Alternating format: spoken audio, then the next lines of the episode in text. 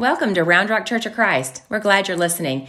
If you're in the Austin area, we'd love to have you join us this Sunday at 8:30 or 10 a.m. Or you can check us out and watch online at roundrockchurch.us. May God bless you as you seek Him, and may He use this message to give you exactly what you need. Reading from Matthew 25, 14 through 27. Again, it will be like a man going on a journey, who called his servants and entrusted his wealth to them. To one he gave five bags of gold, to another two bags, and another one bag, each according to his ability. Then he went on his journey. The man who had received five bags of gold went at once and put his money to work and gained five bags more. Also, the one with two bags of gold gained two more. But the man who had received the one bag went off, dug a hole in the ground, and hid his master's money. After a long time, the master of those servants returned and settled accounts with them. The man who had received five bags of gold brought the other five. Master, he said, you entrusted me with five bags of gold. See, I've gained five more. The master replied, Well done, good and faithful servant. You have been faithful with a few things. I will put you in charge of many things. Come and share your master's happiness. The man with two bags of gold also came. Master, he said, you entrusted me with two bags of gold. See, I have gained two more. His master replied, Well done, good and faithful servant. You have been faithful with a few things. I will put you in charge of many things. Come and share your master's happiness. Then the man who had received one bag of gold came. Master, he said, I know you're a hard man, harvesting where you've not sown and gathering where you have not scattered seed. So I was afraid and I went out and hid your gold in the ground. See, here's what belongs to you. His master replied, You wicked, lazy servant. So you knew that I harvest where I have not sown, and gather where I have not scattered seed. Well, then you should have put my money on deposit with the bankers, so that I returned, I would have received it back with interest. You go ahead have a seat this morning. Let me go ahead and pray over us as we start. So, Lord, as we open up your words that Christians have read for a very long time, we pray that you open our hearts as well.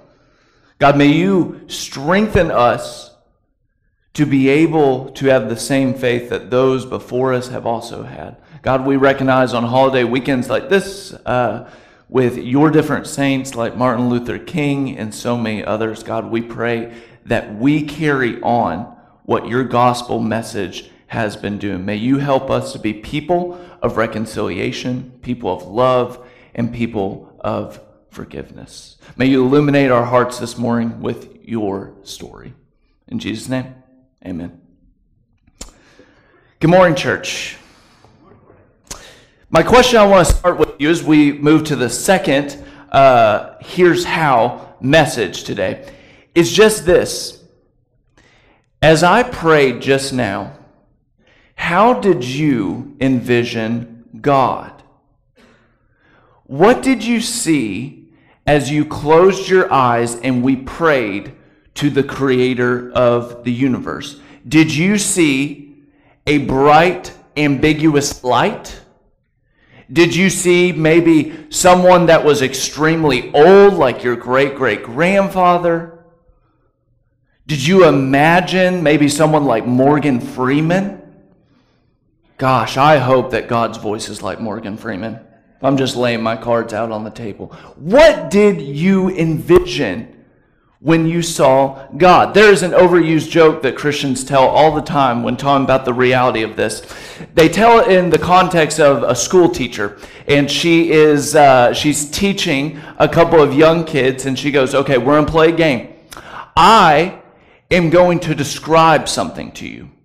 And when I describe that object, I want you to be able at the end of it to be able to say, that's what this is. Okay, are you ready to play? And she starts and she goes, I'm imagining something brown. And it's got a tail and it eats nuts and it climbs trees and all the kids stay silent. And even though it's very obvious to this point, the teacher's like, Billy, what do you think the object is that I'm imagining?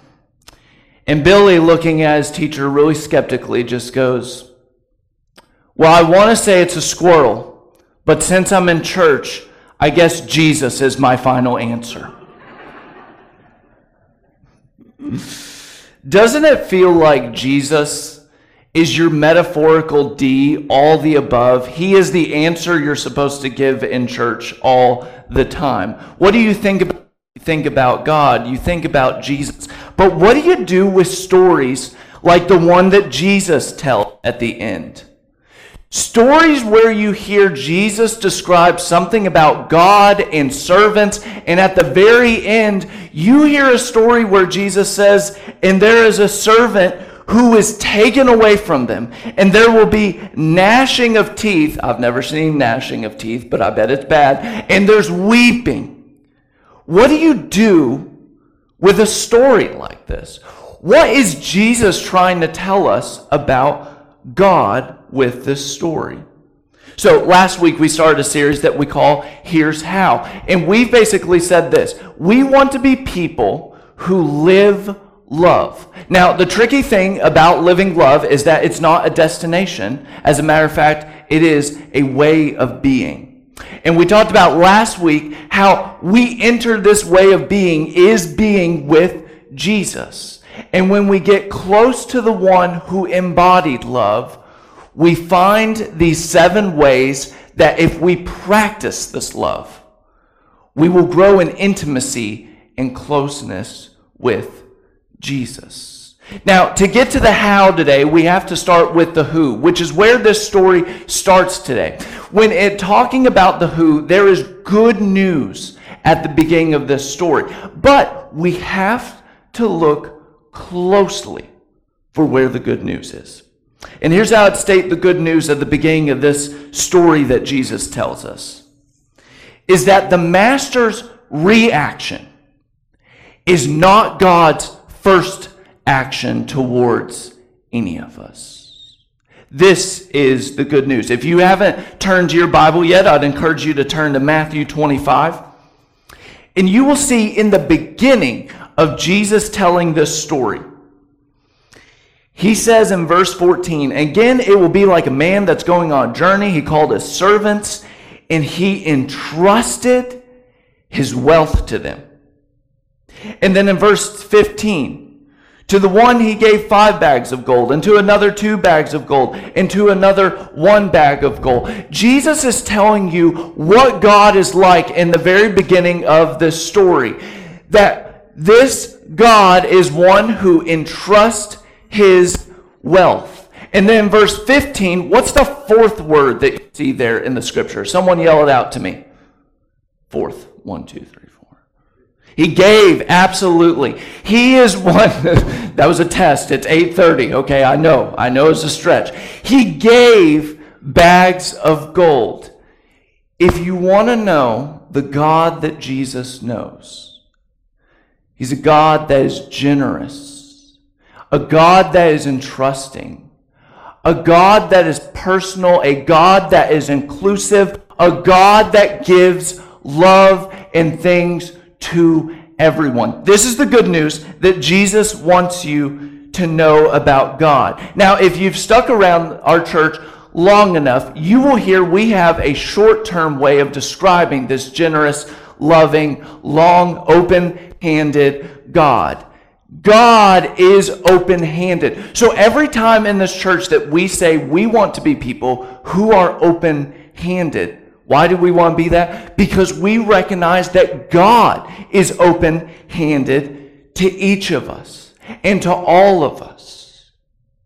Now, the thing about the story that Jesus is going to tell you is that Jesus doesn't just focus on the attributes of God did you notice he also focuses on the attitude of the servants? And this is where we get to see what the Bible does and what the Spirit does as we read a story like this. Jesus' stories, this one would be called a parable, have something unique to it, okay? We always use the phrasing like, we are reading the Bible, which is true, but the Bible is also reading you as you go through it. Here's what I mean by that. That one of the most powerful things about Jesus' story is how you hear a story can reveal just as much about you as it can reveal about God. Let me give you an example of this. Have you ever had someone just out of the blue text you or email you and just say, We need to talk? Don't you love it when someone does that? Hey, we need to talk. Yeah, some of you are shaking your heads up. Mm-mm, they wouldn't be my friend anymore. I had that happen to me a couple weeks ago. A friend just texted me out of the blue, hadn't heard from them a while, and they go, Hey, can we talk? I was like, No, yeah, sure, we can talk. And then as I kept going, I was like, You know what? I wonder if I'm in trouble with them. Ooh, I wonder if they're upset. I wonder if they're upset at that thing that I said. Wait, you know what? They've messed up in my friendship too. You know what? Matter of fact, I think they owe me an apology. You know what? When we talk, I'm going to sit down and I'm going to tell them a piece of my mind. And then by the time I get talking to my friend, he was like, hey, I just wanted to know if I could borrow one of your things. Oh, okay. That's what you experience. When you hear a story and how you react to it, it reveals just as much about what's going on with you as much as what's going on with God. And as it's true with you, it's also true with the servants. Jesus gives you two servants in the beginning. Two servants that invested because they knew they were invested in. They receive the gold, they go out, they give the gold. They are able to see what is given to them. And because they see that, they also give it away. Those who are generous are people who first realize the generosity that's been given to them. That you can only give what you recognize has been given to you. And pay really close attention to the master's reaction to the two investments. I'm going to take you over. Uh, let's go to over to verse 21. Uh, no, let's go back. Let's go 20. So the man who had received five bags of gold brought the other five, and the master said to him, You entrusted me with five bags of gold, and see, I've gained you five more. And lean in close here in verse 21. He says, His master replied, well done. Notice he does not say, Well said. He says, Well done, good and faithful servant. You've been faithful with a few things, and I will put you in charge of many. Come and share with your master. Now, notice that's the response of the first servant. He goes to the second servant and he says the exact same thing. But did you notice the amount of bags of gold is different? That's a huge statement when it comes to how God operates. Think of it this way that when two servants with different amounts come to God and they say, Look, thank you, here's what I've done. This story is not about output. This story is not inspired by Amazon, okay? This is not a story of output. This is a story of posture that what good and faithful means is a posture of giving what you have been given. That each servant, personally, what they are given, they go out and they give. Intimacy with God is not going and doing what other people are doing. Intimacy with God is just giving what has been given to you and giving it to other people.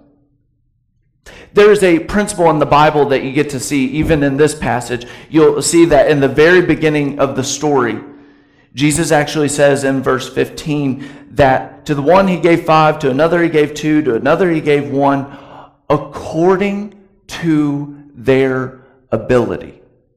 This is a principle that's found in the Bible that just means giving according to your means. Okay, here's another place that you can see this in Scripture. In Second Corinthians, Paul, this believer, says this to a group of believers. Now, finish the work that you started so that your eager willingness to do it may be matched by your completion of it according to your means. You are not supposed to give in a way that you've never been given to, as much as you are to give according to your means. Now, for each of us, what we may be given may be different for each of us. What may be the bags of gold is different for each of us. For some of us, it is our energy or it is our availability. For others of us, it may be our resources or blessed with great amount of win- income. For others of us, it may be unique abilities that other of us cannot replicate. Okay? You know who I'm talking to. The people that you can do things with your hands that the rest of us are like, I don't even know where to begin on building that thing. Okay? Or you can build or create or imagine in the world. All of us have been handed something by God. And just a brief reminder if you hear about God giving you things and deep in your soul, you never say it out loud, but you think deep within yourself, I haven't been given anything. I've worked for everything I've ever had in my life. Just a gentle reminder did you control your family in the time and the lineage in which you inherit? Do you have any control over the physical abilities that you have in your life? Did you just mystically gain the skills that you have that have made you successful so far in life? Or did other people hand you and teach you those skills to be able to do it? All of us have been handed something beautiful from God. And our question as followers of Jesus to grow in closer intimacy is to ask, What have I been given?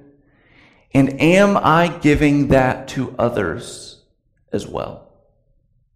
So let me give you a very practical example of someone who has done this. And for some of us, we're in a season of life, especially if you have aging parents, that this may resonate just a little bit deeper. But when it comes to giving what you've been given, I want to share the story of Mike Glenn. Mike Glenn is a Christian that's over in Tennessee. He writes this beautiful book called Coffee with Mom. And he writes this story about what it's like to give to an aging parent. A journey that many of us have been on. Here's how Mike would describe it. Both my wife and I were working demanding jobs. Can everyone say amen? Our kids were married. They were off into their careers. They were providing us wonderful grandkids. Our lives were full and they were good. And then we added mom.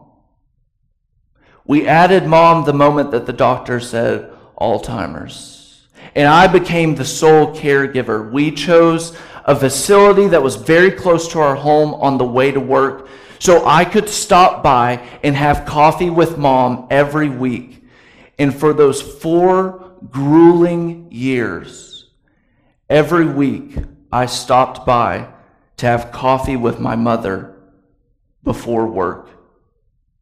I wasn't always perfect, but every time I would stop by, sometimes mom would be in a good mood. Other times, mom would be angry with me. Sometimes she would condemn me. Sometimes she wouldn't remember me. And other times, she couldn't even find a reason for why she could keep living.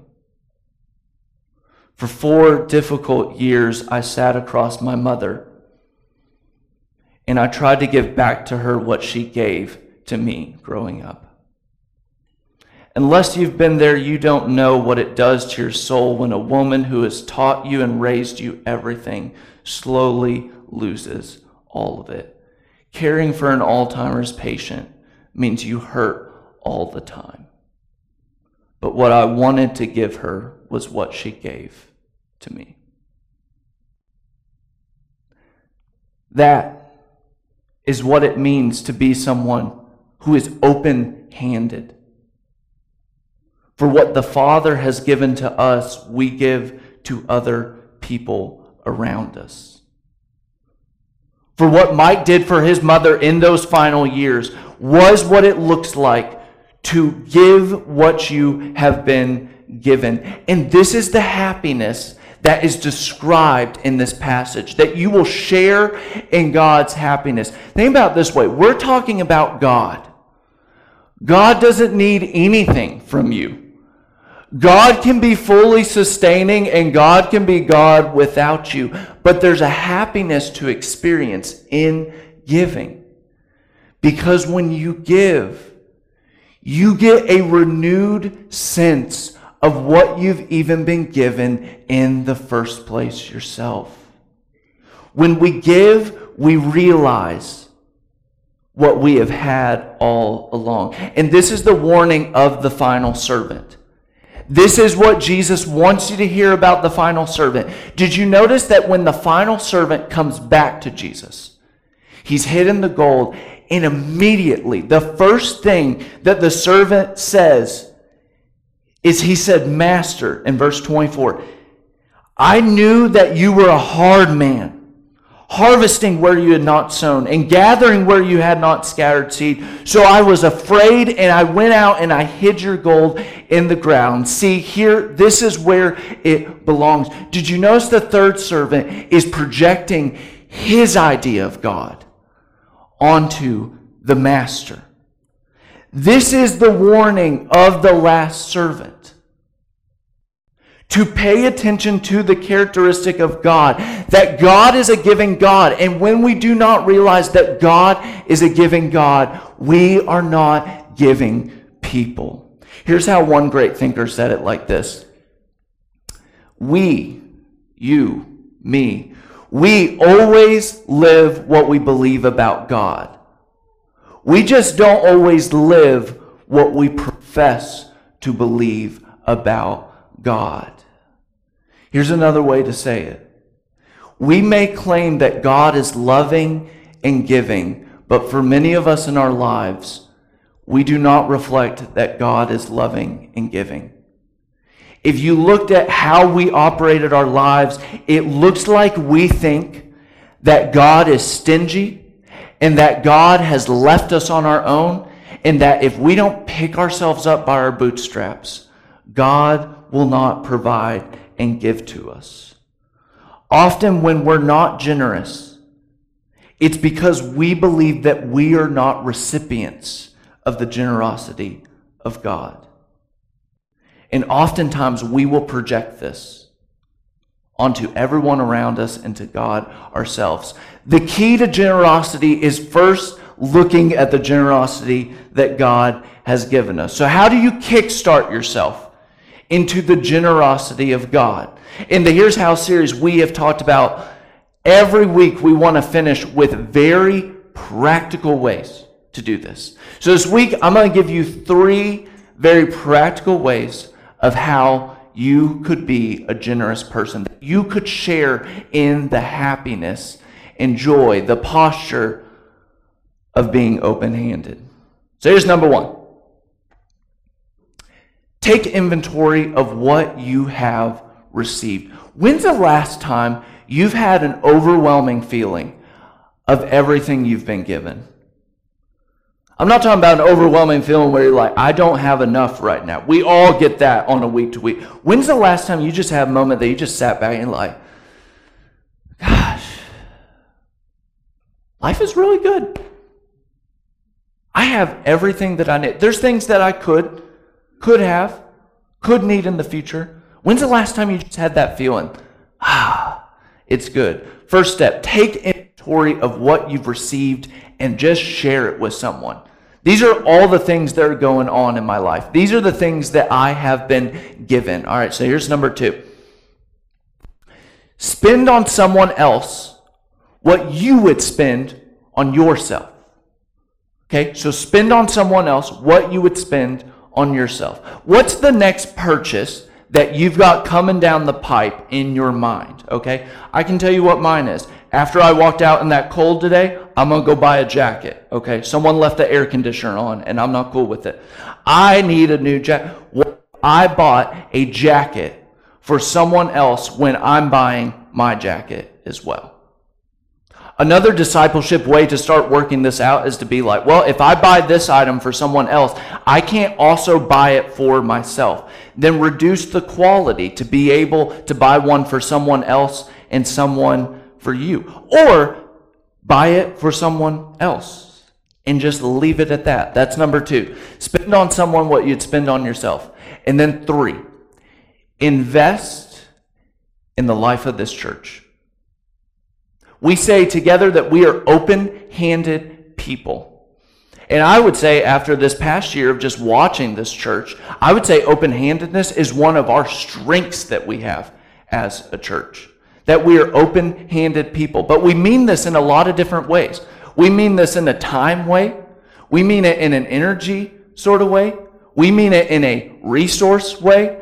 So each of us could answer this question differently. Maybe for some of us, we need to just start the consistent giving financially to church every week. Every single week, we have people who come with needs.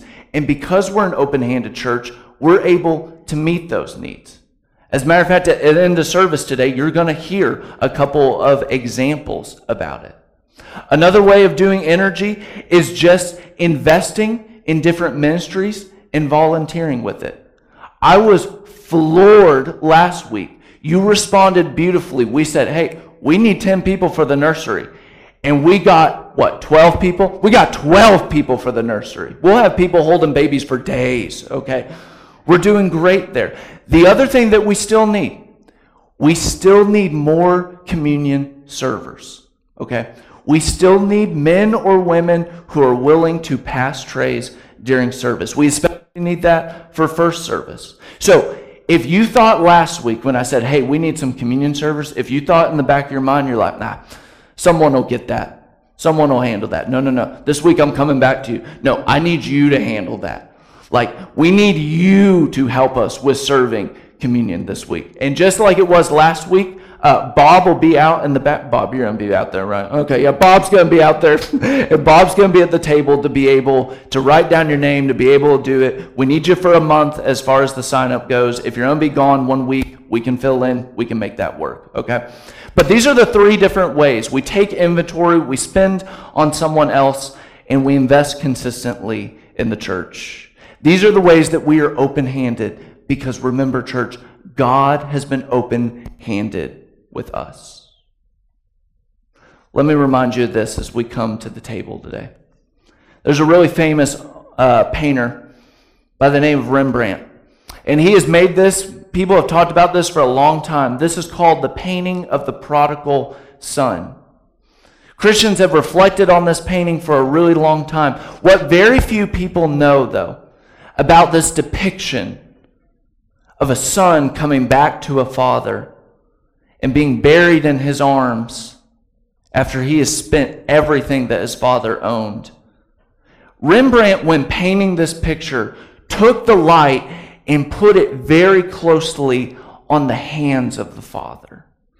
And I can't get you an image that's closer to it, but if you leaned in looking to this painting really closely, you would notice that the two hands of the father are different.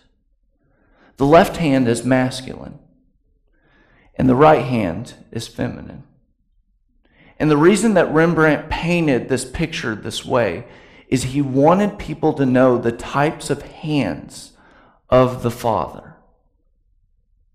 That God the Father is every type of love that you need. He is love of masculine and feminine. He is a complete love that this God you are in good hands with because he personally loves you in all the ways that is needed.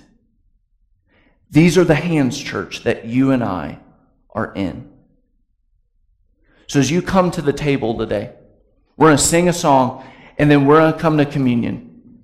And in communion, we remember that yes, Jesus told a story about how a servant would be abandoned and thrown into darkness. That's not all the story. Because after Jesus tells this story, he himself goes to the cross. He himself goes to utter darkness. He himself senses abandonment from God. Why? Because we all at one point have squandered what God has given to us. We've hidden what we've been given. We haven't lived up to what God would desire for each of us. And in the hands of Jesus, we see hands that carried nails. That we're able to say, Your identity is taken out of your hands and it is placed in God's hands and it is decided in your favor. So when you take the cup today and when you take the bread, you are reminding in your hands that you are in good hands of a God that has your back and has given you everything you need. Let's praise the God who has opened his hands to us.